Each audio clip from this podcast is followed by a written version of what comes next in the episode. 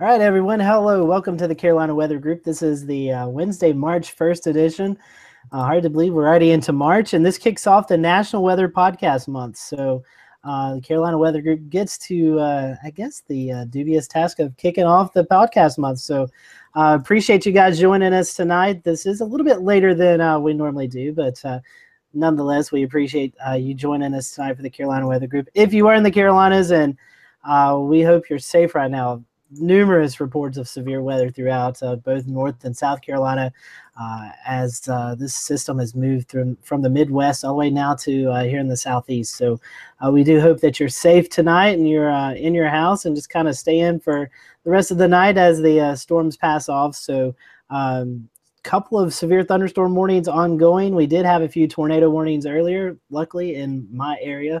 So uh, no official tornadoes uh, touched down, but we did get some uh, damage, uh, wind damage, and also a few uh, large hail reports, um, golf ball to ping pong size hail. So kind of uh, big for our area this early into the season. But we'll talk a little bit about that in just a little bit. But let's do some of the housekeeping rules. This is a live podcast. So if you do have any questions tonight, please feel free to send them our way via Twitter or our Facebook page. We'll check those throughout the show, and uh, we will direct those to our uh, our guest Bill Murray tonight if you have any. And if you're watching on the uh, recap or the podcast or watching the replay in the next few days, we'll let Bill's uh, share his uh, social media stuff at the end of the show. That way you can connect with Bill then. So I guess that's about it. Uh, we do want to welcome everyone who may be uh, new to the Carolina Weather Group due to the podcast, uh, National Weather Podcast Month. So uh, we do uh, our show every Wednesday night at 8 p.m. So we'd love to uh, have you as a regular uh, on the show. So with that, I'm going to sw- swing it over to Shay, who the storms have not hit down in Charleston yet. Shay's been basking in uh, record heat, I believe, down there, Shay, in the uh, Charleston, South Carolina area. I'm telling you, it's uh, it's been warm, and we hit 83 degrees today at 2:20 p.m. Broke our old record of 81 back in 1951 uh, it's just you know the anomaly. You know, spring is here early. I mean, we'll get a little bit of a cool down uh, once this front comes through. I mean, yeah, I'm watching the storms on the other monitor right here. Uh, so yeah, it's just been one record breaker after another. I think Jared Smith with Charleston Weather here put put it the best. He's a picture of it of just a, a room with broken records. And I mean, I literally broken records. It was um, it's just one after the other. And uh, actually found a really interesting piece of information from the Weather Service Charleston and they said that basically uh, in the whole month of February, we had no freezing temperatures, which is unheard of for Charleston. Our last night that we had freezing temperatures was January the 10th. So that's that's pretty significant for our area. Even though we are a warmer climate, we still get wintry weather all the way through February. Um, it's it's I don't know what to say. I mean, it's it's anomaly. We got pollen everywhere. Flowers are blooming. The azaleas out. The dogwoods are out. Everything's uh, in play. Twenty to thirty days early. Yes, uh, the pollen is is a killer, as I'm sure all of us on the panel tonight can attest to. Oh, yeah. um, it is um, it is it's crazy for this uh, early season. So I'm gonna toss it up to Ricky Matthews. I know Ricky's had a busy day today with wall to wall coverage and thunderstorms and everything else. So I know Ricky had a little little rant session too. So Ricky, I'm gonna give you the floor, and then I'll let you uh, bring in our guest afterwards. Oh, not so much a rant, just, just a, a few topics of thoughts I got to get off the top of my head. Yeah, as Scotty mentioned, we uh, I'm located in Northeast Tennessee, Southwest Virginia. We're in the Tri Cities area, Bristol, uh, Kingsport, and Johnson City. I always tell people, if you've seen that gecko commercial or Geico commercial with the dancing gecko, that's us. We're right there. I work two bu- buildings from where that was shot. Um, but anyway, so yeah, we had a uh, interesting day here. We started off the morning with a line of thunderstorms. It had been expected for a few days, but this morning the Storm Prediction Center went ahead and upgraded us uh, parts of our area to a moderate risk. And uh, before that even happened, though, we were dealing with a lot of school closings and school delays and uh, early dismissals and stuff like that as a result of some of the storms moving in. So, you know, it's an interesting situation, Scotty and Shay and Bill, because as you guys very well know, and you guys run into this a lot in Alabama, Bill, kids go home from school and then they're by themselves.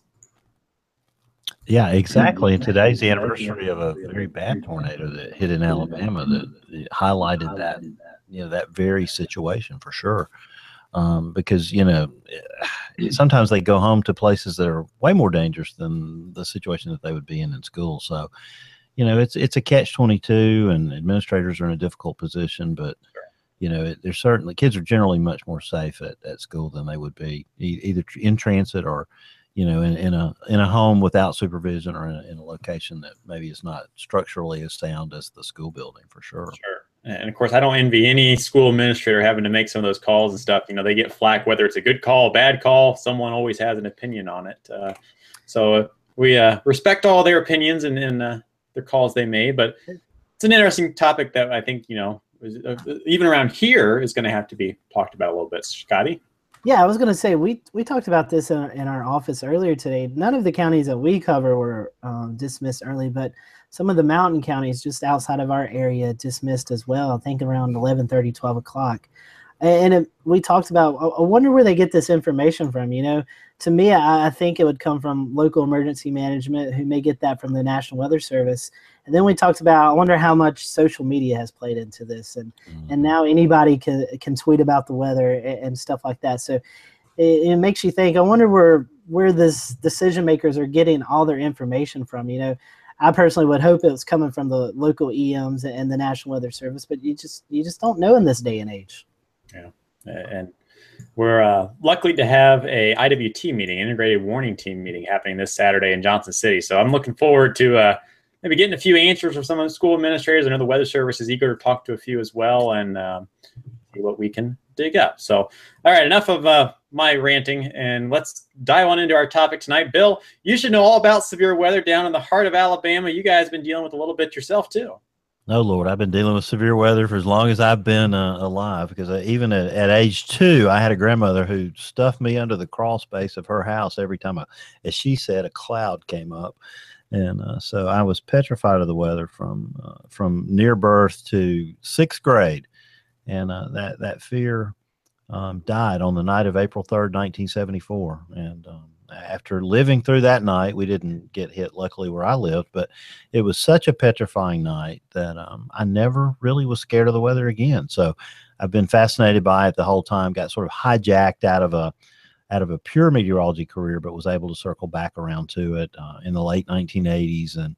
Uh, had a lot of fun time on television in Birmingham for about six years at the CBS affiliate, where I was getting paid to do something. I'll tell you a story about that in a minute uh, if you guys want to hear it. But um, you know, I, it's just been an amazing ride for me, you know, to get to do just today what I've been doing, you know, covering Alabama's weather. We had, um, you know, uh, nearly 50,000 uniques today and nearly 500,000 page views on our site. And, um, you know, it's just really an honor and a privilege to get to deliver weather information to, to people. And for people who, who know who are maybe tuning in for the first time, Bill is part of uh, Weather Brains, another weather podcast that happens on Monday nights at uh, 9:30. Some familiar names: James Spann, Kevin Selle, uh, Rick Smith, uh, Aubrey Urbanowicz, and Nate Johnson usually joining him. And, oh, I can't forget Brian Peters too. Can't forget uh, KFC, uh, Colonel Sanders. I was gonna say, Ricky, uh, uh, Bill almost completes the the complete sweep. Uh, we, I don't think we've had Aubrey yet, but we've had everybody else, but but Bill and Aubrey on our show. I So we're we're, missing Kevin too, aren't we? No, we've had Kevin on because remember that's when we had the wrestlers come in. Oh yes, I forgot about that. That was when Kevin caused a stink that night, and That's Scared right. the, he's uh, he's public known to do that. Sure. we had masked men coming in joining our hangout, and we was like, "What the heck happened?" but, but Bill, you you mentioned you know all the stuff you're involved in. First off, tell us a little bit about Weather Brains, and then we'll kind of dabble into uh, Alabama weather because I think that's a, a really interesting site that you guys have created and that you uh, you know get hundreds and hundreds and thousands of impressions off of. yeah, it's it's been a lot of fun. Yeah, Weather Brains. Um, really, you know, I I took an idea to Spann, and I think it was 2001, and it basically was to do a weather talk show. It was called Weather Talk, and I did a whole lot of work, and I was really proud of it. And I took it to him and said, "We got to deal with the NPR affiliate. We're going to do an hour worth of weather talk every Sunday afternoon, and it'll you know play on the play on the NPR station, and you know we'll go out and you know we'll barter some underwriting for it. And he looked at it and he said, I'm not giving up my Sunday afternoons to do that. And, uh, you know, so he said, this, this is just going to be too much work. Well, about two years later, he called up and said, Hey, I got this great idea. Let's do the show called Weather Brains. And it'll be the 60 minute talk show about weather and blah, blah, blah, blah, blah. and uh, you know we'll talk about national weather. We'll have email and all these things, and so you know at that point podcasting had become possible, and so that made it possible for us to do it from anywhere and um, you know to not have to pay a lot of money you know to buy the airtime. And suddenly you know it liberated us. And so i think we went live in january of 2005 and it's hard for me to imagine that every single week we've never missed a week with the show. Um, 580 episodes into the can. So it's been an amazing run. Somewhere about 15 or 18 months in i asked for permission to start going after some you know, big guests. And the first big guest we had was Jack Williams. I don't. Can anybody tell me who Jack Williams was? You guys are too young. We all failed the test. He um he started the USA Today weather page, and um, has you know wrote a couple of really cool books that were you know full of infographics. And you don't have it in your weather library; it's something you should get. But Jack Williams, um, you know, was on there, and then a few weeks later, Jim Stefkovich helped me get um, uh, Tom Skilling and uh, that was just the the ultimate, you know. And so, I, you know, I went and called Tom Skilling up, and I couldn't believe he actually answered the phone. And you know, he said, "Yeah, Bill, I'd be glad to do it." And, you know, I didn't hear from him again, and it came to like a week before the podcast, and I'm driving him, you know, sending him emails and calling him and not getting responses, and it, we did it on a Monday morning because he could only do it in the morning, and you know, I literally, I just looked at Spann and them on the Hangout or whatever we were doing then. I guess it was Skype. And I said, you know, I guess he's not going to show up. And they were like, oh, well, we'll have a fun show, you know, blah, blah, blah. And so suddenly my house phone rings and it was Tom Skilling. And he goes, where am I supposed to be, Bill? And I'm like, just follow this link and you'll be where you need to be. And it was, it may have been still the most fun podcast we, uh, that we ever did because he's just an amazing man. I think that's one of the really cool things about the weather industry, weather podcasting. You know, uh, we've had the privilege of having Gary England and a few other folks on our show before, and it's crazy for me just to call up Gary England on a cell phone, and be like, "Hey, Gary, are, are you joining us tonight?" And uh, you know, these idols and people that so many people look up to and respect, and then uh, you know, they're just other people who get to do cool things in weather and uh, are so, also down to earth most of the time. So been a pretty cool ride for us and, and certainly for you guys. What's perhaps the coolest guest you think you've ever had on Weather Brains? Well, Skilling obviously rates way up there. Um, you know, there have been so, so many, you know, when we did our 500 show and, you know, uh, went back and, and listened to a lot of the stuff, it was just literally amazing. You know, Ginger Zee is an amazing person. Uh, Jim Cantore has been on several times. He's coming up. Chuck Doswell is always full of information um, and fun at the same time. I bet he'll be a blast in a couple of weeks when he's on because uh, he's probably loaded for bear. Um, I don't know if the presidential speech changed any of his political opinions last night, but um, we'll we'll see how that goes. Um, you know, uh, just John Coleman. You know, here's the guy who started the Weather Channel. You know, that was amazing. Of course, you mentioned Gary England, Ricky, and of course, he was fantastic. Harold Brooks is one of my favorites. You know, he's a brilliant man. And when you talk to him about not only you know tornadoes, you're talking to the, one of the smartest people in the world about that. But you know, uh, ask him why we all had to take German when we were studying meteorology. You know, and he'll he'll tell you he knows because you know German was the language that most uh, journals were written in. Um, in the 1800s, not what was going on in the weather in the United States, because you know people like John Park Finley were being squashed by crazy people in the Weather Bureau and uh, you know he he shed a lot of light on that. I think I think having yeah, I could just go on and on and on, but those were you know some of the great ones, and we've got some fun ones coming up in the next few weeks because of this national weather podcast that Scotty mentioned at the beginning. This is a really cool deal. And you know, one of your tasks on Weather Brains is kind of finding guests and booking guests. How much of that now is you finding guests versus people suggesting guests? Well, we we keep a big backlog, and you know it's funny because you know people send us guest requests all the time, and you know sometimes it's just a timing thing. You know, you look and you say, "Yeah, that's a great idea." Like there's a guy named Blakesley, Dr. Blakesley, that's part of the SpaceX program that John Huntington sent this morning. Well, you know that just kind of goes top of the pile. You know, when you have a regular loyal listener that sends something, and you know they've done a little of homework for you and found the email address, and you know, you read it and you go, wow, that's exactly, you know, that's something that, uh, you know, I really want to do. And so, you know, I've reached out to him for, you know, a May date, for example. But, you know, a lot of it is we, you know, we've we've sat down as a group and we said, who do we want to have? You know, the big gets are the, you know, the the Uccellinis, you know, the Ginger Zees, the Cantores, the Doswells, you know, the Gary Englands. Those bring the big, uh, you know, the big sort of viewership uh, numbers. You know, we've had Marshall Shepard on us several times. I like to say we got Marshall his start. You know. Uh, because he was, you know, newly minted uh, AMS president, and Don Knox said you need to have him on the show, and then we had him back a bunch of times because he's brilliant, and uh, you know, then he went and did Weather Geeks, which is, you know, really, you know, that's really cool that that he's that he's done that. I love that show every week. And certainly, I mean, we're all fans of Weather Brains, and we enjoy everything you guys do uh, each and every week. So thanks for all you guys do to uh, entice our lives with a little bit of weather knowledge and a few rants by Kevin, of course, throughout the week. I have I have one to jump. I, I have a, a question kind of going with Weather Brains, Bill. What has been some of the more memorable shows, maybe controversial shows? I can think of a few uh, that kind of.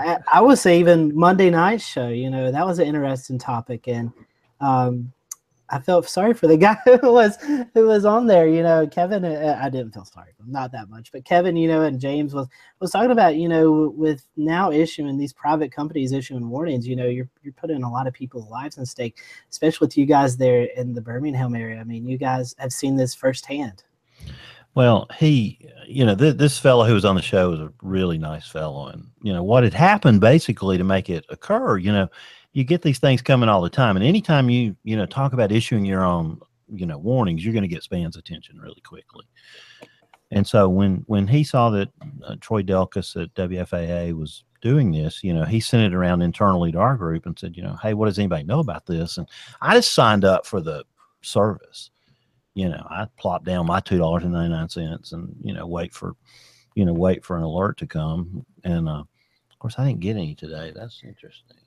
I, I was thinking I about. I wasn't. I guess I wasn't in anything today, but I I don't know. Maybe that's good. But so anyway, I you know signed up for it. Well, this guy Tom Crenshaw calls back a couple hours later and he says, "Hey, I noticed you haven't set your system up. You know, I want to walk you through it." And thought that was really good customer service. You know, the funny thing was, you know, when it first came out, everybody said, "Well, who are they?" And when you Googled the address that their company is set up for, it's like this vacant lot in Fort Walton Beach with like a big tree. And, you know, so when you go to Google Maps and you look at the street view, you know, there's this tree. And so um, Brian Peters chimed in. Well, they do have a Facebook page with some testimonials. And so Kevin had the line of the month because he, he wrote back an email. He said, um, you know, um, it's a it's a company in a tree house with a Facebook page. What can go wrong with this? oh gosh. So you know, Tom t- started talking to him, and he started asking these questions. You know, what do you do? And you know, I told him, and um, so when we got to the Weather Brains part, I said, you know, hey, we'd love to have you on the show, talk about it. And so I I cleared the decks to have him on because you know suddenly I knew, and I I alerted him up front. I I told him I said, you know, look, you're going to catch some flack. Um, you know, do you want to have anybody else from your company too? You know, I know you're on the meteorology side, but if you want to have a officer or something, he's like, no, no, we're good. I told him, you know, Kevin's going to probably come after you. James is going to come after you. I was trying to have Gina Eosco um, because, you know, I thought she would be a, you know, a fair minded, both sides of the equation thing. And I knew Nate would kind of be both sides of the equation. But, um, you know, Gina couldn't do it. So, you know, we had Dr. Laura because we needed a social scientist in that environment. So I invited Laura to be on the show and, and y'all saw what happened. Yeah. Um, I don't think he still came really prepared and some of the things he said were unfortunate, but you know, who knows? Uh, We're trying to get to a unified message, and the thing is fraying apart on us as we go through time, and that that scares me personally. And I, I agree with James. You know, he said this is a critical year because we could lose it all. You know, you know, with, with so many more companies now issuing their own own alerts and stuff. So, um, one other thing, a couple other things. I I'm, I'm kind of like the Bill Murray. I, Ricky and I work with each other, and Shay as well as as booking guests. I want to ask a question about booking guests, but before I do that, I want to kind of tell off the last question. Um, episode 404, obviously. Uh, obviously, uh, yeah, well, that that was the that was the episode right there. Boy, we're throwing all the fi- gasoline on the fire tonight, aren't we? Yeah, and- well, I just it, it's just you know if no one's ever watched Weather Brains, you know that is one show. Yeah, it's a little controversial, but it was handled the right way. You guys, as well as as Mike, uh, well prepared for the show. Talk to us a little bit about that one as well. Well, you know, we had wait, we had waited for months to get Mike on the show. You know, we'd asked him several times, and you know, from right after the event, you know, up through because you know I, I was watching that, you know, from New York City, watching all this stuff unfold, and you know, hearing various streams going kind of at the same time, thinking, you know, boy, you know, that's amazing that they're saying what they're saying. So we tried to get him on the show, and and then he finally, you know, out of blue said, "Yeah, I'll be able to do it in October." So he does it, and you know, we didn't really know how it was going to unfold. Um, so suddenly, you know, it looked like an INXS video, you know, where he's dropping these white cards, you know, and it's like, wow, I mean, you know, it's like, like a music video. and and he kind of poured out his heart and said what he had to say. And um, you know, it was it was really controversial. A lot of it we said was amazingly controversial to the point that when it was over, he wrote me and said, "Do not release that show." Really? Well, it you couldn't. It had already been released. It was live, and uh, you know it was already out there. And so he he got really angry and threatened a bunch of stuff. But I knew we hadn't done anything wrong. You know, we didn't really say anything. It even was to the point where Chuck Doswell sort of disowned us. You know, he even blasted us the next day and said, "You you gave this guy too much rope, and you know you you you should have leashed him in a little bit." And you know, so we caught a bunch of flack about it too. But when you know it was all said and done, you know, a lot of things were said, and you know, a lot of stuff got out there, and I, you know, it was certainly the most tense show I was ever a part of. Uh, Monday night came close in some regards, but nothing will nothing will ever catch 404. How prophetic was that episode number? Exactly. I mean, you couldn't ask for a better better uh, episode number. And back to my booking question. I'll give it back to Ricky. I didn't mean to step in, but um, you know, when you first started, was it hard to get guests to say, "Hey, yeah, I'll come talk on," or was it pretty easy? And now I'd imagine, you know, you, you've got probably a big waiting list. Well, it is generally um, easy now because most people have heard of the show. At the beginning, it was a little more difficult. There was a, a bit more of the sales process. I, I have to say, it really has never been very hard, um, just because you know, Spann is a draw in and of itself. You know, so when you say, "Look, hey, it's the Weather Brains podcast with James Spann," most people even ten years ago at least knew who he was and so he carries a lot of clout in our in our field obviously so that that helped me out a lot and then you know as i started to pick up some notoriety in the national weather association that helped a lot too and so you know i've made a lot of contacts in the nwa our our 3000 members over time you know generally all know who i am now um, whereas you know in norfolk in 2008 they were like who is this guy you know because they had no idea and so you know, it's a real example of how you can get involved in an organization, especially like the National Weather Association. I, I encourage everyone go plop your sixty-five dollars down and you know be a member, but don't just sit on the sidelines. You know, check off that you want to be a part of a committee. Check off that you want to be, you know, a, you know a chair eventually. All those things will come to you in time. You know, to the point where I'm the vice president of the National Weather Association, um, and that's just from you know saying, hey, what can I do? you know, give me a job. Let me let me do something. And and then of course, you know, I got the annual meeting to come to Birmingham in 2011, which was just huge. And um, you know, so that that opened up a lot of doors for me. Very good, Bill. I got a question for you, and, this kind of piggybacks on Scotty's comment or his question. Uh, when you're when you're doing booking, we find we we sort of go with the flow with seasonal topics. So uh, do you guys sort of operate that way for the most part when you're when you're booking guests ahead of time? Do you say, okay, in springtime we're going to have uh, this person, this person, and then when summertime rolls around for the tropical season, we'll have this person on. Do you sort of go with that theme in mind throughout each year? Well, I'd like to say that we do, uh, Shay. Unfortunately, you know, it's you know the thing gets booked out you know 60 90 days in advance a lot of the time and i do try to do things that way but so many things just you know come at us like this thing monday night was different. We had to move a guest. Um, you know we really worked hard to put some of our exciting gets in march. You know generally by the time tropical season rolls around you know it's hard to get anybody from the hurricane center you know in the in the heart of severe weather season it's obviously hard to get people from the spc um, so there you know there are some anti seasonal things that work against you but um, you know for me it's just been like being a kid in a candy store. I, I can't wait to talk to these people, not only, you know, on the phone before we do the show, but I can't wait till the show on Monday nights because, you know, these are my heroes.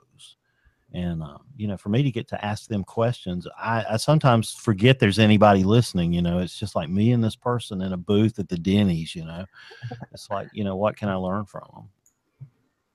That's exactly how I feel about it too. I mean, it's just it really is an honor. Every year we we get these just incredible guests on, brilliant people uh, that have a lot to share. And uh, you know, we got Levi Cowan came on last year with us. Oh yeah, I mean, tropical tidbits. I mean, that's just like we were like, great. I think we're going to try to have him back again. But you know, we try to stick with some seasonal things as well. It's just a lot of fun. It really is. Yeah, he's our resident tropical expert. So uh, Eric Blake and Levi are big, uh, big loves for him. Those are good gets, I tell you what. And you're you're right in a very vulnerable location there, Shay. So, Bill, you mentioned uh, the NWA and, and, kind of what you guys have done with that. Uh, obviously, with you being vice president, and I can speak very highly of NWA as well. We had a great time in Norfolk, and uh, the previous one uh, in Salt Lake City and Charleston before that didn't make Norman, but some great conferences over the past couple years. Talk a little bit about um, kind of how Alabama WX and the NWA Digital Seal have kind of moved together, and then what Alabama WX is.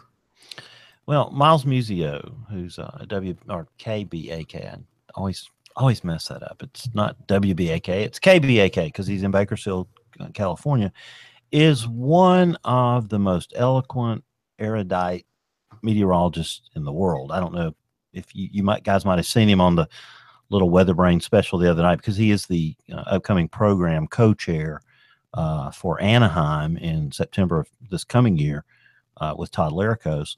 And and Miles is an amazing person. If you've ever heard him speak or talk to him, you know you're just blown away. But he had this vision for a you know a digital seal, you know, long before fake weather became a, a huge problem. Uh, you know, even as social media was emerging, but it you know it took him a long time to get it through the bureaucracy. Something like that is not not a small effort. And the NWA had had a tremendous history with seals for broadcasters, you know, because it's you know obviously a big process to manage that. And so um, they came to me and said, Bill, you know, you are exactly the poster child for you know for the digital seal because you're not on television um, but you know you're you're writing all this material for you know for your blog and you know all these thousands of posts and you know you're the kind of person we want to reach and so would you you know stand for the seal well guys that scared me senseless because y'all know i don't have a meteorology degree um, i've learned all this stuff on the fly over you know a, a 28 year period of, of, i mean a formally learning and uh, guys, I, I got to say hello to my um, nine year old here who's bringing me my who's bringing me my coffee. So James, come say hello to the Carolina Weather Podcast. He is the little head who always po- pokes in in the middle of Weather Brains to bring me my snack, and I'm always talking too much. But this is James. Hi, hi, James. Hey. James is getting over strep, so but he's not contagious through the microphone. So. so Hope you're feeling better. I hope you feel better. yeah, so he's he is feeling better. He'll go back to school tomorrow. But so uh, you know, they they said, Bill, we want you to be the seal. Well, to get the digital seal, you had to pass this comprehensive test, and I knew from council that over fifty percent of meteorologists who take it on the first try fail, and that scared me senseless. So you know, I had the resume. I thought I could pass muster on, you know, content because you had to stand, you know, in front of a panel of of uh, seal evaluators, just like a television person did. You had to submit your work, and I mean, I keep it taped up on the wall here what they said about my work. You know, you know, three pages of critique. You know, it'll humble you real quick. So I was kind of waiting to the last minute. You know, I didn't really want to take this test. So Dr. Laura Myers came and proctored uh, for me. Really, my wife just basically said, You're going to go take the test, you know, because I was like, Honey, what if I don't pass it? And um, she said, You're going to take the test. So on a Friday afternoon, I sat for the test. They allot you, I think, three hours. I know two. And uh, I finished in about an hour and 15. And um, I knew I had passed it. And so I, mm-hmm. you know, I gave it, you know, you did it on the computer and, you know, you hit send and it went away. And, you know, you wait a nervous weekend till you hear your results. But You know, when Hulda called on Monday and said, "Hey, you know, Bill, you made." You know, an 87 or whatever it was, I was like thrilled because you know, there were some things in earth processes that I was a little weak on but you know you knew all this stuff in severe weather and hurricanes and weather forecasting and all that and i was just thankful for all the hours that i'd put in. So that i was digital seal basically 001 uh, along with miles Muse, um, um, mike Mogil and uh, jason Samenow. and i'm so so proud of that. It's probably the, the thing that i'm most proud of in the weather community. Now we've really got to get out there and market. We need more people to become digital seals you know, people say, "Oh, it's a money grab by the end of it." No, it's not. It costs every penny of what it takes to, you know, for us to pay in. I just did my recertification. You know, it, it takes that much work by the by the staff of the NWA to, you know, vet all this stuff. But I hope a lot more folks will will take that route. You know, it's been a little bit congested in NWA bureaucracy because, you know, the first thing out of the broadcaster's mouth was, "Do I need a seal? Um, do I need a digital seal?" And of course the answer back was no you already have a seal.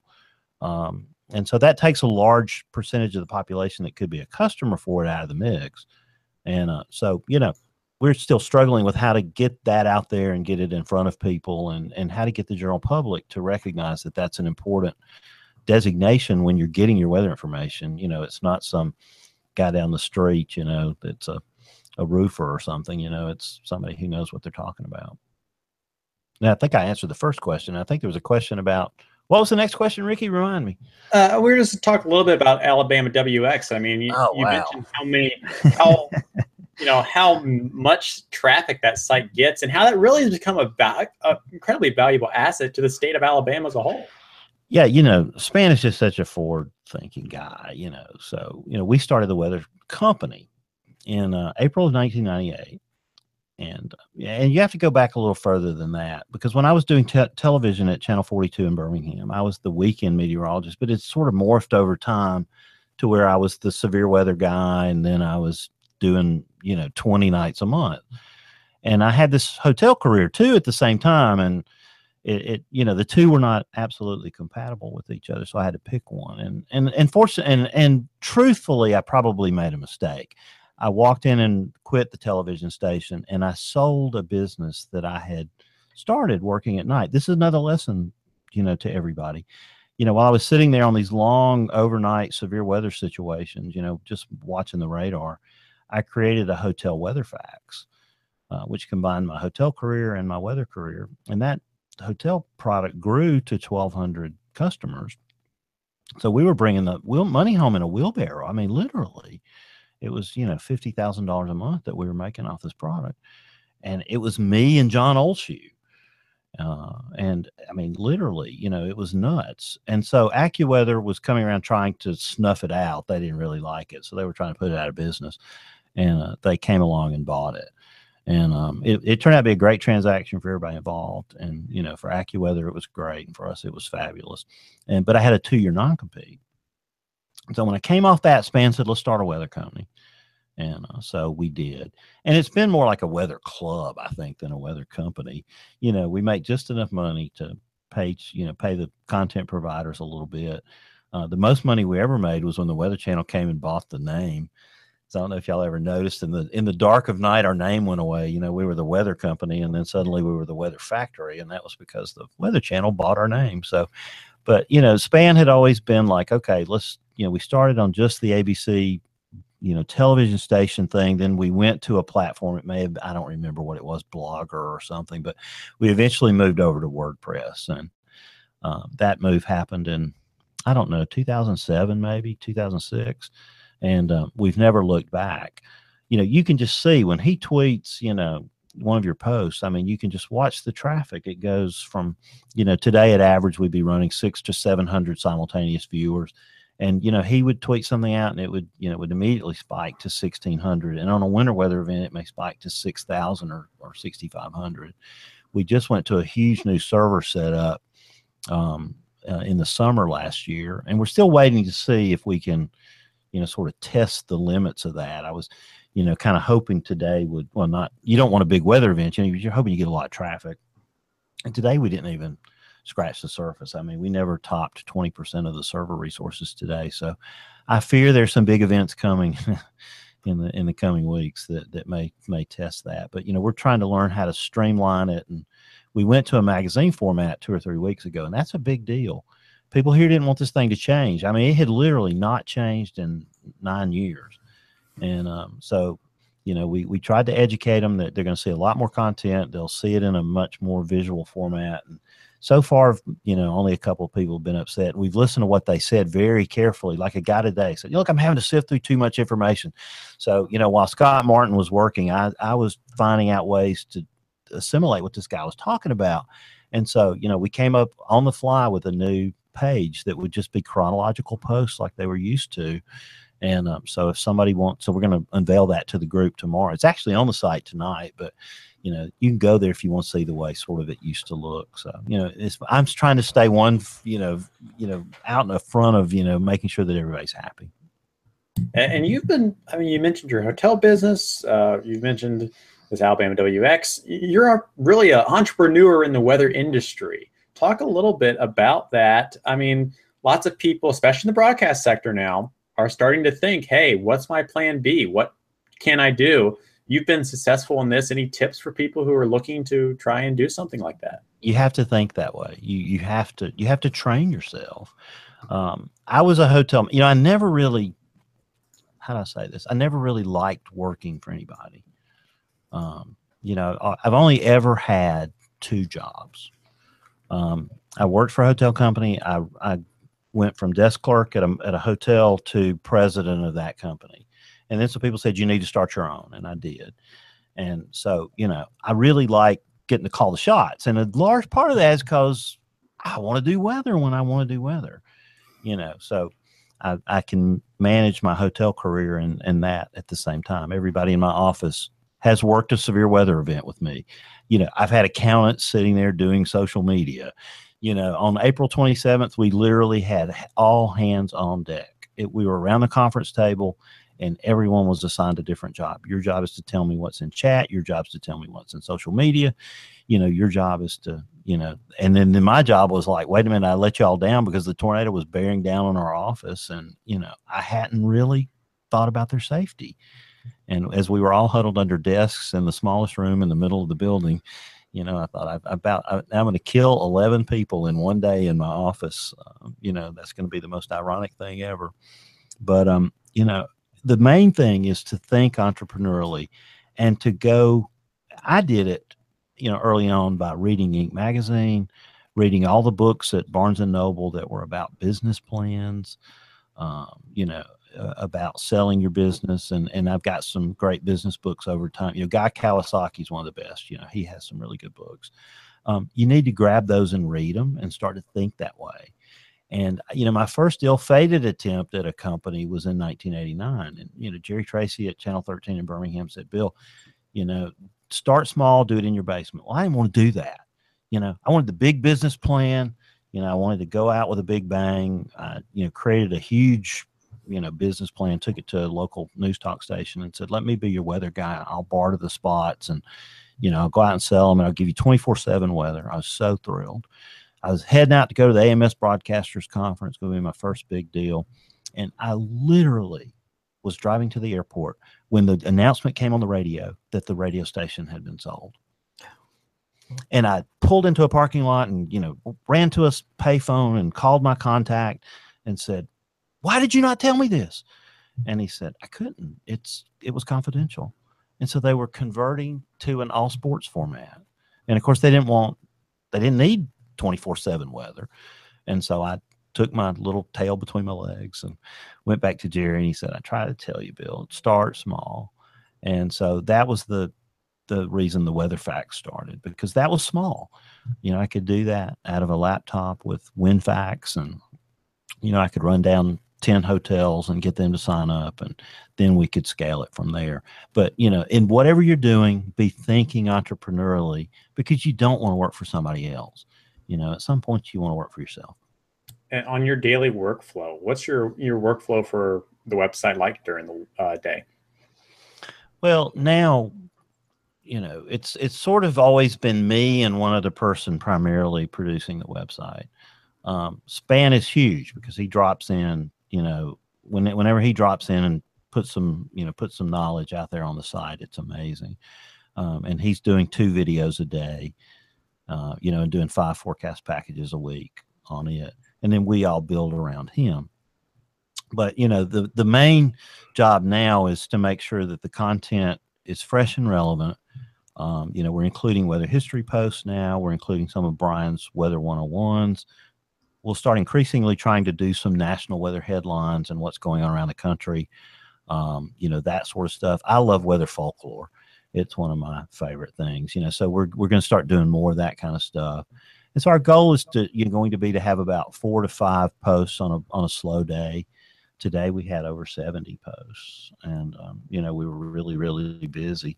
And so the workflow is just wherever you are and whatever you're doing you know you and the other meteorologist ryan stinnett writes our weekend pack or weekday noon packages and a couple of the weekend packages so he helps out and scott martin you know is a young man who's in the mississippi state program and uh, you know he's in our local nwa chapter won our scholarship and you know he approached me and said hey you know bill would you ever have a position. I said, yeah, come right now. You know, well, now he's working about 40 hours a week. You know, he was here all day today helping with severe weather and, and forecasting. And so I'm hoping it's a golden opportunity for him because, you know, he'll, um, you know, like Ryan Stinnett got a great job in Montgomery after working on the blog. And some of the skills he picked up were very important in helping him win that job. And he, you know, he came in in tears the day came to tell me that he was going to interview with him. And I'm like, no, this is what I want you to do, you know? this was the whole job for you to do was to you know get your skill set where you wanted it to be and get a TV job. So, you know, all the WordPress stuff we had done, all the things with ad servers, and that was real world experience that they wanted for their digital side. And it helped him get his job. Um, switching topics just a little bit, you mentioned weather history, and obviously you've been through quite a few big events over the years, and some memories of yours. And weather history is one of your your passions and one of your interests. Talk a little bit about just anything that comes to mind, anything you, you want to mention in the world of weather history. Well, y'all know y'all know JB Elliott. I mean, you know, oh, yeah. who passed away um, a couple of years ago. All, all of our mentors, and JB was a photographer you know, in, in my community, lived in my community. So like he did all the photography for my high school. So like when you went to the junior senior prom, you know, JB was the photographer. Um, but when I was in the sixth grade, the year of the super outbreak, I begged my parents to take me to the National Weather Service. And, you know, they, they ran me out to West Oxmoor Road on Saturday mornings and literally would pull up at nine o'clock and drop me off and come back at five o'clock and get me. And um, the people in the Weather Service were so nice to let me you know, sit with them, you know, on the floor, to go in the map room, to sit in the teletype room, and to literally sit at the desk of whatever the warnings coordination meteorologist used to be called. And I went through those files just like they were, you know, gold and and recorded so much information. My first science project was done off of that research. You know, I did a climatology of Alabama tornadoes um, my sophomore year, and boom, you know, I, I had a science project that by the the next year the, we had this coach who was chemistry teacher who coached science project kids and he took he asked me to be one of his um, you know one of his prodigies or whatever and you know I, I did a project on hurricanes that went to the international science fair so i got really close to jb through all those years but you know what was always amazing was you know you get weather radio and you know, you guys don't, you hear weather radio now, you hear a computerized voice. It's just spitting out products. But in 1976, when JB, when we got weather radio, um, this guy went live all the time and everything was recorded on tape. So it was real voice. So as a severe weather fanatic, like I know you guys are, or a winter weather fanatic or a tropical fan, you know, my day was dictated by whether JB was on shift you know, if I turned on the weather radio at six o'clock in the morning and JB was working, it's going to be a good day. and uh, because if it was a, a busy day, he kept you posted on what was going on and you knew what was going to happen. If it was a slow day, he'd be talking about the weather in California. And if it was a really slow day, he'd be talking about weather history. And so I literally would I would record on a cassette recorder the things that he said and I would record them in a notebook and that became sort of the genesis of this huge document that I created that's like I think it's now seven or eight hundred pages long. That's just a day by day weather history 13, 15 posts per day. And uh, it gives me all the stuff that I put on the blog. But, you know, it gave me this intense appreciation for all these events because sometimes they turn out to be these black swan events. You know, I'd always heard of March 21st, 1932. JB always, you know, it always rung in my ears that recording of him talking about the great big white ice cream cone of a tornado that moved into Tuscaloosa. You know, that stuff just was gripping to me. And so, you know, you look up on April 27th, 2011, and you realize we not only are surpassing the 1974 outbreak, which was huge, you know, this is on a par with that tornado outbreak, which is sort of this science fiction that could never happen again.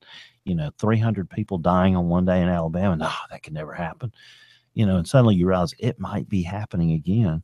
So I have a tremendous appreciation for all those weather history events. I love to post about them. I love to go to the library and, you know, take all the newspapers and, you know, go through those and read them because, you know, I don't know. That's how I get close to the weather. So I've always loved that. Some of my favorite events in my life. Um, the arrival of Hurricane Camille in 1969 made a big impact on me it made me very interested in hurricanes. I've tracked every hurricane since. For years, I tracked them on a World Book Atlas. I don't know if you ever saw one of those big atlases. You know, you know, literally, I'd marked up these pages, you know, with pencils until the you know I'd erased them so much that the color was gone on the oceans.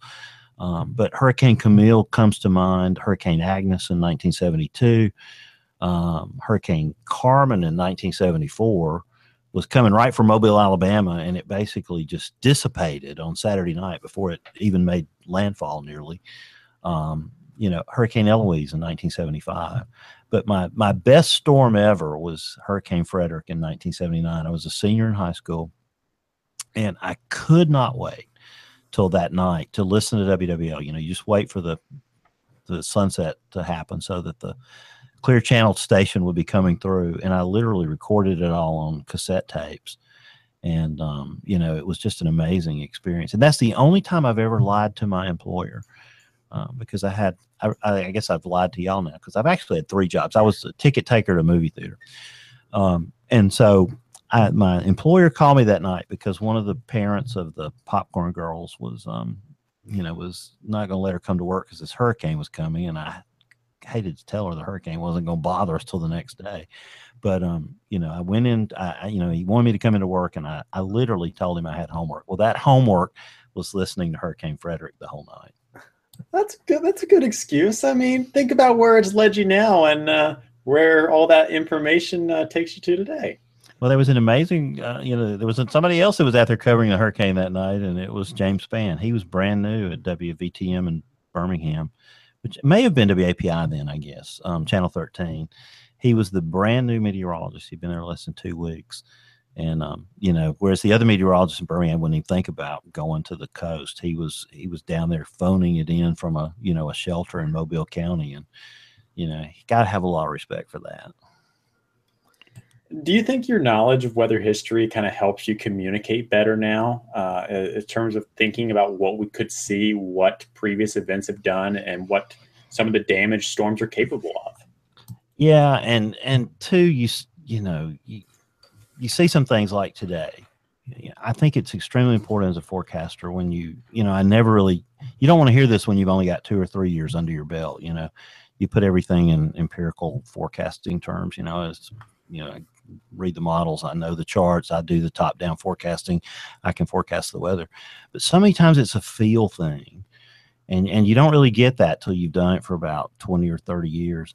And so, you know, you start seeing this pattern unfold this morning. And I looked at Scott and I said, you know, look, here's where it's going to pop. You know, it's going to, it's going to start in Lamar County. It's going to come up through Fayette into Northwestern Walker.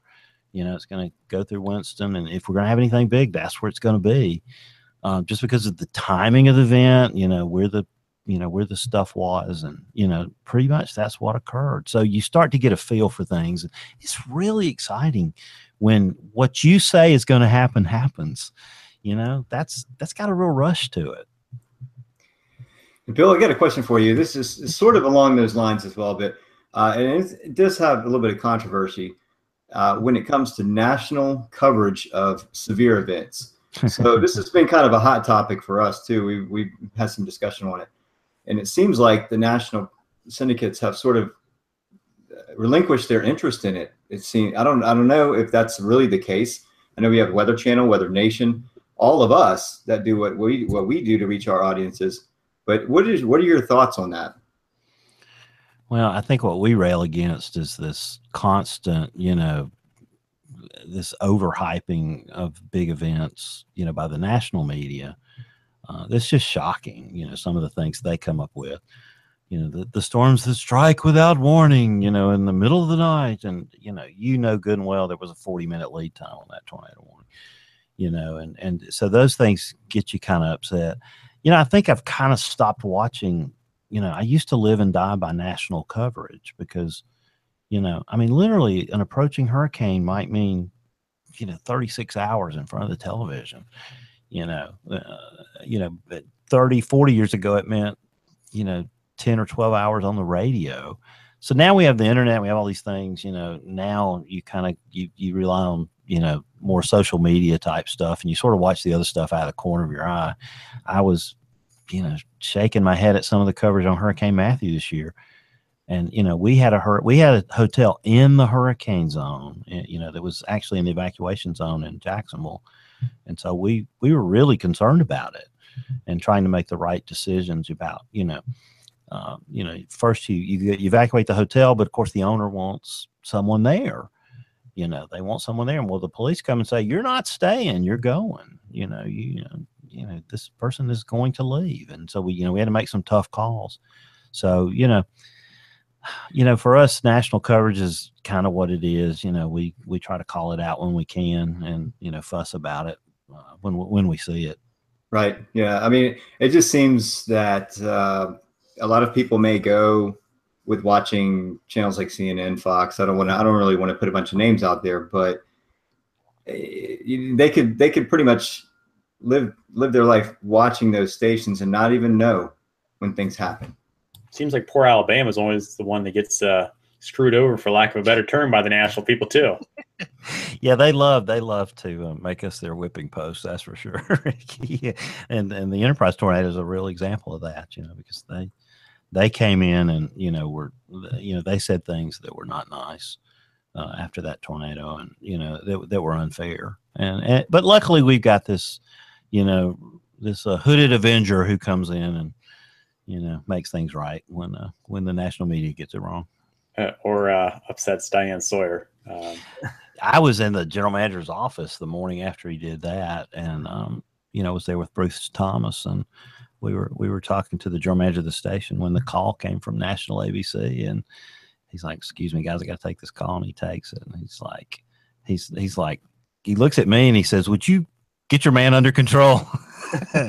Jokingly, of course. And he said, you know, they, they want him to, you know, just stand down. And I said, well, tell him to quit, you know, saying stupid things and he'll stand down. All righty. Well, we're coming up on uh, 10 o'clock. Last time we had someone on from Weather Brains, we had them share some stories about, or their favorite stories about a couple of their panel members. So I'm going to give you two opportunities to share something about any of the Weather Brains panel members, funny story or something like that uh, or maybe something we don't know um, about anyone on your panel and how why it makes them so awesome. Well, I think the panel that we have right now is just magnificent. I miss John Scala. I think he was a, a, a great part of the show, but his workload is sort of, you know, every time he's still on the WeatherBrains contact list. So when you email email at weatherbrains.com, it goes to Dr. Scala still. And so every time, you know, he responds, if he ever pokes his head above the, you know, the little hole he comes out of, mm-hmm. I make sure to beat on him to come back because I, I think he'll be back one day. I think if you didn't see him in Norfolk as the Swami at the Weatherbrains table, you really missed out at the Weatherfest because he had this big Jiffy Pop popcorn Swami hat. And uh, we had him, you know, having the the attendees ask him questions, and that was so much fun. Um, you know, everybody on the show brings a, a different skill set. You know, Kevin and I go way back to, you know, the early 90s um, when he was, you know, just kind of starting out with James. Uh, he was a he was an extremely popular radio personality um, on the, you know, the the number one FM station. Uh, and then he made that move into weather, you know, because James saw something special in him. Uh, Rick is the penultimate you know, weather gentleman. You're not you're not going to find anybody any finer, uh, you know, obviously than Rick. And and Nate is one of the smartest people I've ever met, and uh, it's just amazing. Of course, he's the new um, chair of the broadcast committee for the NWA, and he's doing some great things there. Um, of course, you know, you know, you always looked up to Brian because he was our WCM for years, especially through the April 1998 tornadoes. He was, you know, big in Birmingham. So I remember going to the Tornado Summit, whatever that used to be called, in Norman back in 2001 or two, and you know, just kind of being. I think it was really cool that I got to have dinner with Brian Peters. You know, uh, Aubrey's pretty amazing story too. You know, because she worked at a Chili's or an Applebee's, I can't remember which one it was in the, you know, in the South, and when Hurricane Katrina came, yeah, you know, and so uh, I think she's I think she's a neat person too. So you know, I think at some point we probably add another guest panelist or permanent panelist soon. You know, so we'll uh, that'll be pretty exciting when we get to do that. So um, I don't know if I know any. Uh, all the I, there's just plenty of crazy stories, but you know, nothing really uh, outlandish. We're all sort of a little family, I guess. And, and go ahead, Scotty. I was going to say, kind of piggybacking off of that. Um, it seems like, uh, you know, that you, uh, Bill, and, James, and Brian, and JB, you guys all kind of grew up here in the, in the Central Alabama area. You guys have really formed what you call a, a great friendship. H- how did that begin? How did how did you meet James and Brian, and how did that that friendship form into something you guys do now on your Monday night shows with Weather Brains? And it seems like you guys all all are together. It seems all the time. Yeah, it seems that way. We hardly ever we don't see each other, you know, very much except through this through this world. You know, Spann stays so busy. Um, you get you get to see Peters. You know, frequently we'll go out and grab a barbecue or something. You know, we miss JB like crazy. Um, you know, we love taking him. Um, you know, leaf watching and you know doing fun things with him. Um, you know, the one thing that does bring us all together is we're all members of this little company called the Weather Factory. And so you have to have meetings and things for that. And, you know, we coordinate forecasting. So we're sort of, you know, vo- virtual most of the time. But, you know, there are these times like you get together for the Mississippi State Symposium or at NWA, you know, when we had almost everybody there and, in uh, Norman at the National Weather Center that night. You know, those are those are the times you you remember. I think for me and James, it's probably um, you know JB was sort of our pivot point. Um, we used to go and hang out at the Weather Service and you know um, talk to those guys either when he was on television or when I was a student. And you know, before the internet, guys, if you weren't standing in the teletype room at the National Weather Service office, you didn't have a pipeline to real information. That was that was where you got it. Uh, when they put AFOS in in the in the you know in the late seventies, we didn't get it in Birmingham till maybe late seventy nine. Um, you know, before that, it was those clickety clacketing you know teletypes. I have one out here in the basement. I'm going to tie it to Twitter to President uh, Trump's Twitter account, and I just let it sit over here in the corner and every time he says something. So Yeah, I always remember my dad being in the Air Force and, and back in the early '70s, and he would just he would go to the Air Force and get all the information on any storms that were coming, and he'd he'd be off, and and he would he brought me once. He he would show me the information. You get home, old dot early dot matrix back then, but uh, it was it's pretty neat. You had to actually go there, get the information, and then come back. So yeah. Well, my dad Shay worked for the Birmingham News, and um, you know he was he he maintained the linotype machine, which was the machine that made the little physical prints. You know, for you know in my in my younger days, you know my dad and my granddad at the newspaper they used these little metal slugs to set the type in boxes, and that's how the newspaper pages were made. And um, I can remember when in about 1968 or so, he went to linotype school on Long Island and learned how to use this machine. So he was in demand in the state of Alabama. These other newspapers would have him come on the weekend and maintain their machines. And so he would let me tag along on, you know, Friday nights. And I would stay up all night in the, you know, the newsroom of the Gadsden Times, you know, with 20 teletype machines going. Um, you know, you would have, you know, they would mainly be focused on on you know, the Associated Press and the wire services, but there would always be that NOAA weather wire, you know, clacking over there in the corner. And uh, you know, now the stuff we have, I've got five screens sitting right here. I have, you know, an infinite amount of weather information. But back then, you literally were, you know, looking at JB typing at 72 words a minute, you know, getting the information. I don't see how they did it. One last question. I know we're, we're closing on the top of the hour, like Ricky said. Uh, you referenced it several times throughout the program tonight. Uh, and we had James on the show a couple of years ago talking about um, April 27th. Um, obviously, for Alabama, you know, weather history, that was the that's the the top of top of the, the peak right now. Um, what what was your thoughts going into it? Tell, tell us how what was you thinking as we were going into that day, uh, as we led up to it. You know, everything, all the weather models was telling this is going to happen talk about your your thoughts and your feelings as, as you went into April 27th. Well, you know, we always Scotty look 10 days out. You know, James calls it voodoo land. Um, so, you know, I always add that in my weekend forecast. You know, you, you always look out the end of the model run and you start seeing crazy things. And, you know, you see this stuff and you, you say, wow, you know, that could be a big event. And, you know, it had just been a crazy spring. I'm, I'm sure y'all remember all the events seemed to be, you know, high voltage. And we were planning the National Weather Association meeting at that point, you know, because it was me and Spann and Jim Stefkovich. We were the chair people for the meeting. And so we met on the Thursday night before the event, which was, you know, like six days out.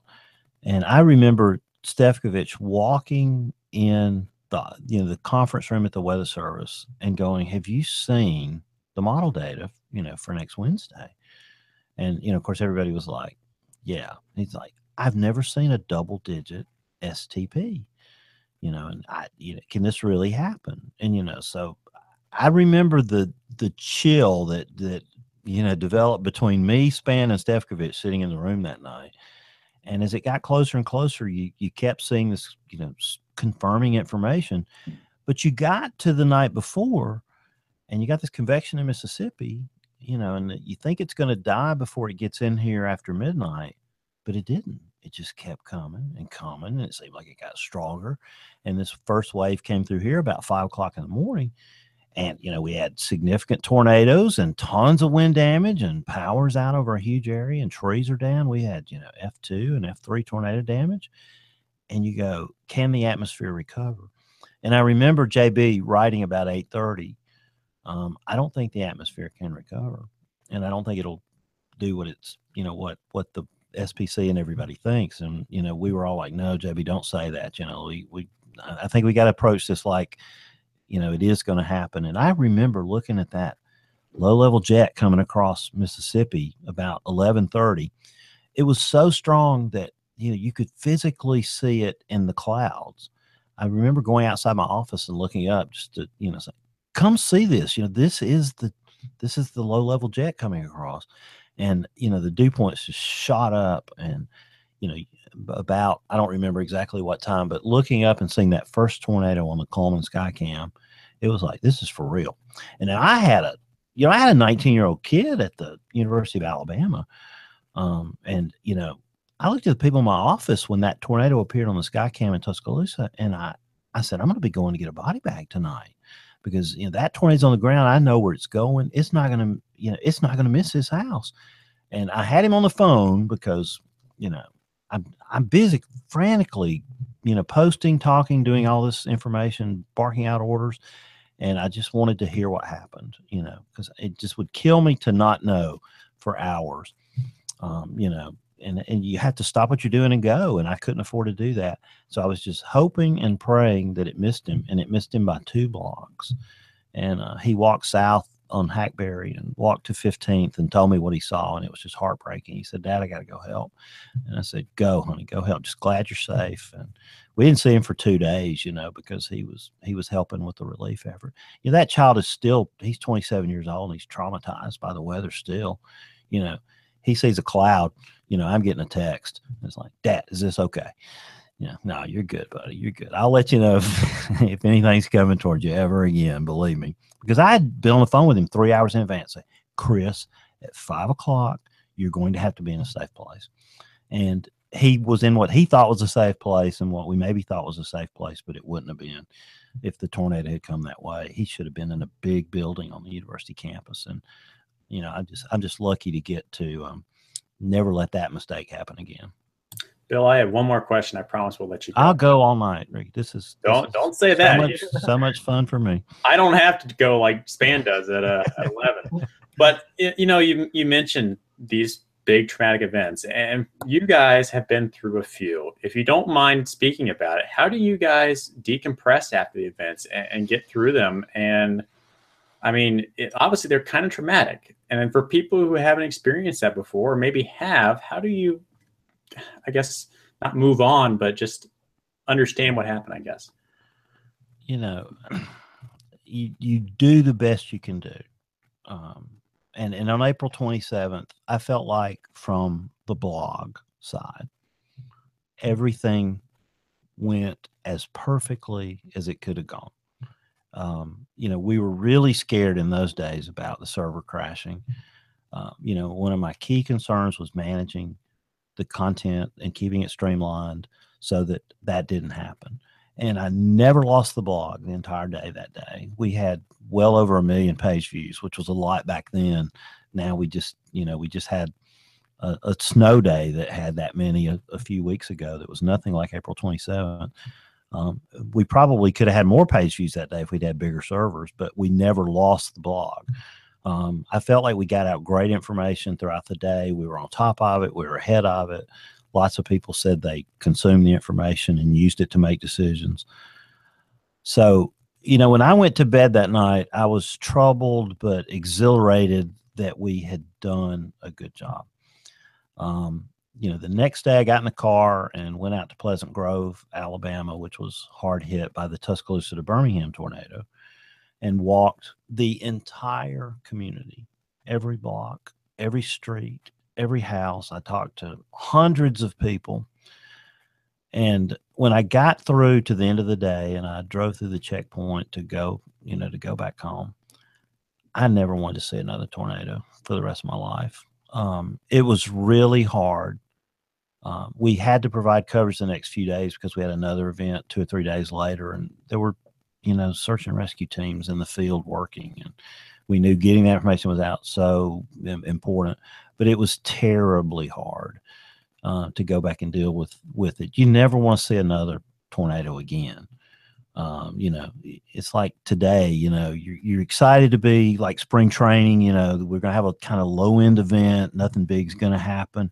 We'll probably get 40 warnings, and we can test out our new systems and you know, we got through the day with 32 storm reports or 32 hail reports and 15 or so wind reports but no major problems except for a Guntersville policeman getting hit in the head by a golf ball sized uh, hailstone uh, and living and, and, being okay. Fortunately, that was probably the most interesting thing that happened the whole day, and that's the way I like it.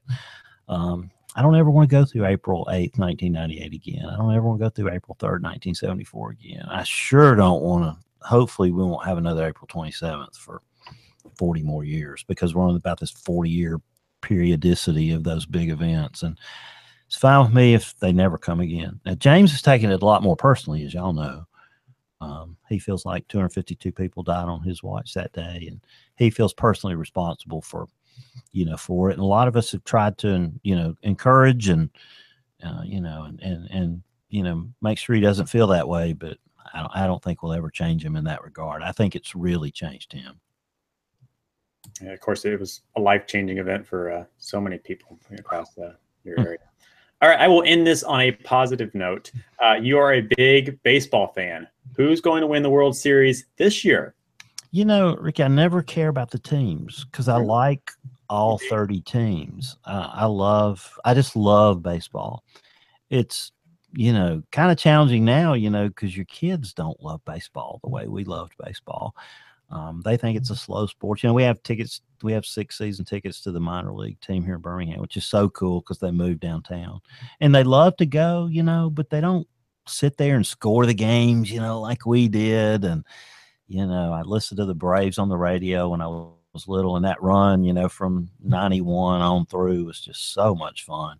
But so for me now, it's more. Um, I, I love fantasy baseball, so I have an entire set of Topps cards upstairs from last year. I'm about to start sorting them into positions and and getting ready for our fantasy baseball draft on April 2nd. So if any of you guys or anybody that's listening to the podcast tonight wants to be part of our um, our um, our weather our uh, weather fantasy baseball league this year. We'd love to have you. John Tui Morales is amazing. I don't know if y'all know John, but he's uh, he's won the league like two out of three years, and uh, I'm glad he's taking a break this year because I might have a chance to finish first for a change. All righty. Well, tell folks how they can get in touch with you, um, and then we'll give it back to Scotty for the end here. Yeah, well, you can uh, you can email me directly at billmurray at att.net. That's my old um, standby. Had it for 400 years email address. Um, uh, of course, I'm at wx was uh, wx historian, which I, I, haven't done as good a job the last couple of years keeping up, but I'm about to start getting really excited about that again. And uh, you know, of course, you can find us on the Alabama WX um, weather blog. That's alabamawx.com, and uh, you know we get a lot of content over there. If you see some things we could do together, you know, let's uh, let's chat. I got, you know, we have a great mentoring system in the NWA, and I have a uh, a new uh, a new older person that I'm mentoring who's sort of coming into meteorology at an older age. So that's kind of perfect for me to do. So, you know, I'd love to hook you up with the NWA, get you involved in that organization. Um, you know, somebody I was touting somebody the other day about you know being a corporate member and being uh, you know, at Weatherfest this year, and they were like, you know, I'm, I'm, I'm, sure that's just, you know, I'm sure you get a commission from the NWA. You're like, what? You know, never made a dime off the NWA. You know, cost, you know, to travel to events and do things, and I wouldn't miss it for the world. So no, I don't make any money off of any of this. Uh, it's for the love of the organization and the love of the weather enterprise. And I can say Bill's been one of the nicest people I've ever met at NWA meetings. So uh, when if you go to one, stop by, say hi. He's not hard to find. He'll have you a, better. He'll have a little briefcase with him, and uh, hey, I'll be rolling that computer around because I'll probably doing a post in about fifteen minutes. All right, Scotty. Well, Bill, we appreciate it. And by the way, that Twitter account, we've uh, really put some notifications on it tonight. So uh, if you I'll check it, sort this, it all out. Yeah, if you that. check it this evening, you're going to see a lot of notifications from us here at the Carolina Weather Group. But we well, really that'll do... be my kickoff right there, Scotty. I will get back to work on it tomorrow. I promise. There you go. Well, we really do appreciate having you, and uh, would love to have you again sometime, just to just to chat about weather or whatever the case may be. Uh, it's been a great hour. It seems like this hour has flown by. And you know, you guys are you know you have a permanent invitation to be guest panelists on our show. I'm you know I'm excited that we're going to do it in a couple of weeks, but or whenever it is, I can't whenever the calendar is. But was it March um, or something, Bill? Yeah, something like that. Uh, I guess we should throw that out there. We are talking about podcast week. Uh, Bill invited me to be on. Uh, let me check the calendar. March uh, twentieth. so I believe that's your Chuck Cosmo show, right? Yeah, that's gonna be a fun one. Yeah. So I, I could be on the controversy show, controversial one. So we'll yeah, that'll see, be the uh, R-rated edition of Weather Brains, probably. Weather Brains After Dark. Yeah, that's it. that may no be, title. That may be the appropriate uh, the the appropriate uh, title for that one for sure. Maybe uh, maybe sometime down the road, uh, the next few months, maybe we can get part of the Carolina Weather Group and Weather Brains to come on as a joint show. That would. Be oh, that'd be a thrill. That would yeah, be fun. You just, you just, count on that. You know, that's that's already a done deal. Just let let me know when I'll make it happen. All right, we'll uh, we'll let Ricky and you guys will communicate, and we'll see if we can get that worked out. But uh, again, Bill, thanks so much for coming on. Next week we have uh, Ryan Hickman on with Allison House uh, as we're talking about some of the uh, technology coming out of that, and then I'll let Shay promote the next two shows because he's worked really hard with uh, our two guests to uh, to to get those guys on. And as we end the month, we're gonna finish with the uh, Stormfront Freaks as we uh, mm-hmm. kind of uh, end out the uh, National Weather Podcast Month. So Shay, I'll uh, I'll give it to you because you know a little bit more about it than I do. the two shows coming up in mid March. Yeah, yeah. March 15th, we have uh, John Jensenius with NOAA. He's the lightning expert for NOAA. Mm-hmm. He's going to be coming on to uh, talk about all of his expertise on it. It's really going to be a great show for public safety awareness on lightning, lightning strikes. He issues all of the formal reports on how many strikes have happened with articles uh, attached to those as well. Um, it's not hard to get on his email chain if, if you're interested in that. But uh, the show after that is going to be also very important show. It's on sea level rise, and this is with Doug Marcy with NOAA's Coastal Management Services here in Charleston. He works literally right next to me uh, in uh, on the old Navy base here in North Charleston. And so he's going to be talking about sea level rise and some of the flood inundation maps that they create out of that office. So two very exciting shows this month coming up. Yeah, looking forward to those. And as we move into April, we're going to really hone in on the Severe Weather Awareness Month as uh, we'll have some guests lined up. I know uh, Ricky's got Chris White on, who uh, Storm Chaser in Virginia. Uh, we have uh, Trish uh, Trisha Palmer, I'm sorry, from uh, National Weather Service in uh, Greenville, Spartanburg, to be joining us uh, the second week of April. So, uh, starting to fill out our uh, our April calendar as well. So, we thank you guys for watching tonight. I do want to say a little bit of sad news, especially for me. A good friend of mine, Grant Gilmore, chief meteorologist at WFMY. Uh, has accepted a position in Tampa, Florida. So he's going to be moving to WTSP down in Tampa. So uh, Grant's last day on air is uh, Friday, and we just uh, really appreciate Grant and all the help that he's gave us throughout the uh, past, I guess, three years that we've been doing the Carolina Weather Group. So uh, we are going to miss Grant a lot. Uh, Grant is a good friend of mine. I'm really going to miss him, but excited for his new adventures down in Tampa. And Tim Buckley, a familiar face with us here at the Carolina Weather Group, he's uh, been promoted to the chief meteorologist there at WFMY. So we know uh, it's still in good hands with Tim. Hey, Scotty, I got one thing to add. Speaking of um, uh, unfortunate things, I mean, I know Grant. Grant's a good friend of yours, and, and he's going to move on to go to so Tampa Bay. Uh, he'll be. Yeah, I'm not sure how close proximity he's going to be with Paul Dellegatto down there, but I'm sure that that's going to that's going to be a great team. Those two guys, even in separate uh, offices. But uh, one thing the audience this week actor Bill Paxton died. He was known for the movie Twister uh, to a lot of meteorologists. So he's he's very well valued in the meteorology community. In fact, most meteorologists now know who he is, know the movie, know the, the implications of what the movie had. The Weather Spotter Network did something really, really hmm. uh, neat, and they created their GPS coordinates on a map that was visible in the Weather Spotter Network and through products such as RadarScope. Uh, created the letters B and P out in Oklahoma uh, for him and so that I thought that was really neat. I thought it'd be worth mentioning on this show that uh, he will re- he'll be remembered by the meteorology community. For sure, and uh, and, and, Bill, you you know this. Rick uh, Smith was tweeting out over the weekend and this week of just how involved Bill was in making the the movie Twister. I mean, he just was wasn't a, a movie star who came in and, and did his part. He actually uh, joined meteorologists and really wanted to know the ins and outs of weather. So uh, very uh, sorely missed there with Bill. So our thoughts and prayers with his family, and uh, I hope that uh, hope that they'll they'll find peace and everything. So again, I thanks. Don't I don't know if y'all remember, but you know we had Tim Marshall on a few weeks ago, and I think he was telling the story about the movie Twister, and said that I think the the producers of the movie approached him about helping, but he couldn't help because it was going to require several weeks or months of effort. Was it Vince Edwards from the Weather Channel that that actually became the the meteorology consultant on the on the film. Do y'all remember? I forget the name, but I remember the story that, that like they they had him do the consulting, and then uh, didn't Tim go out there to kind of see what the movie was? And uh, he said they didn't really listen to anything I said. exactly. but a movie that influenced a lot of us.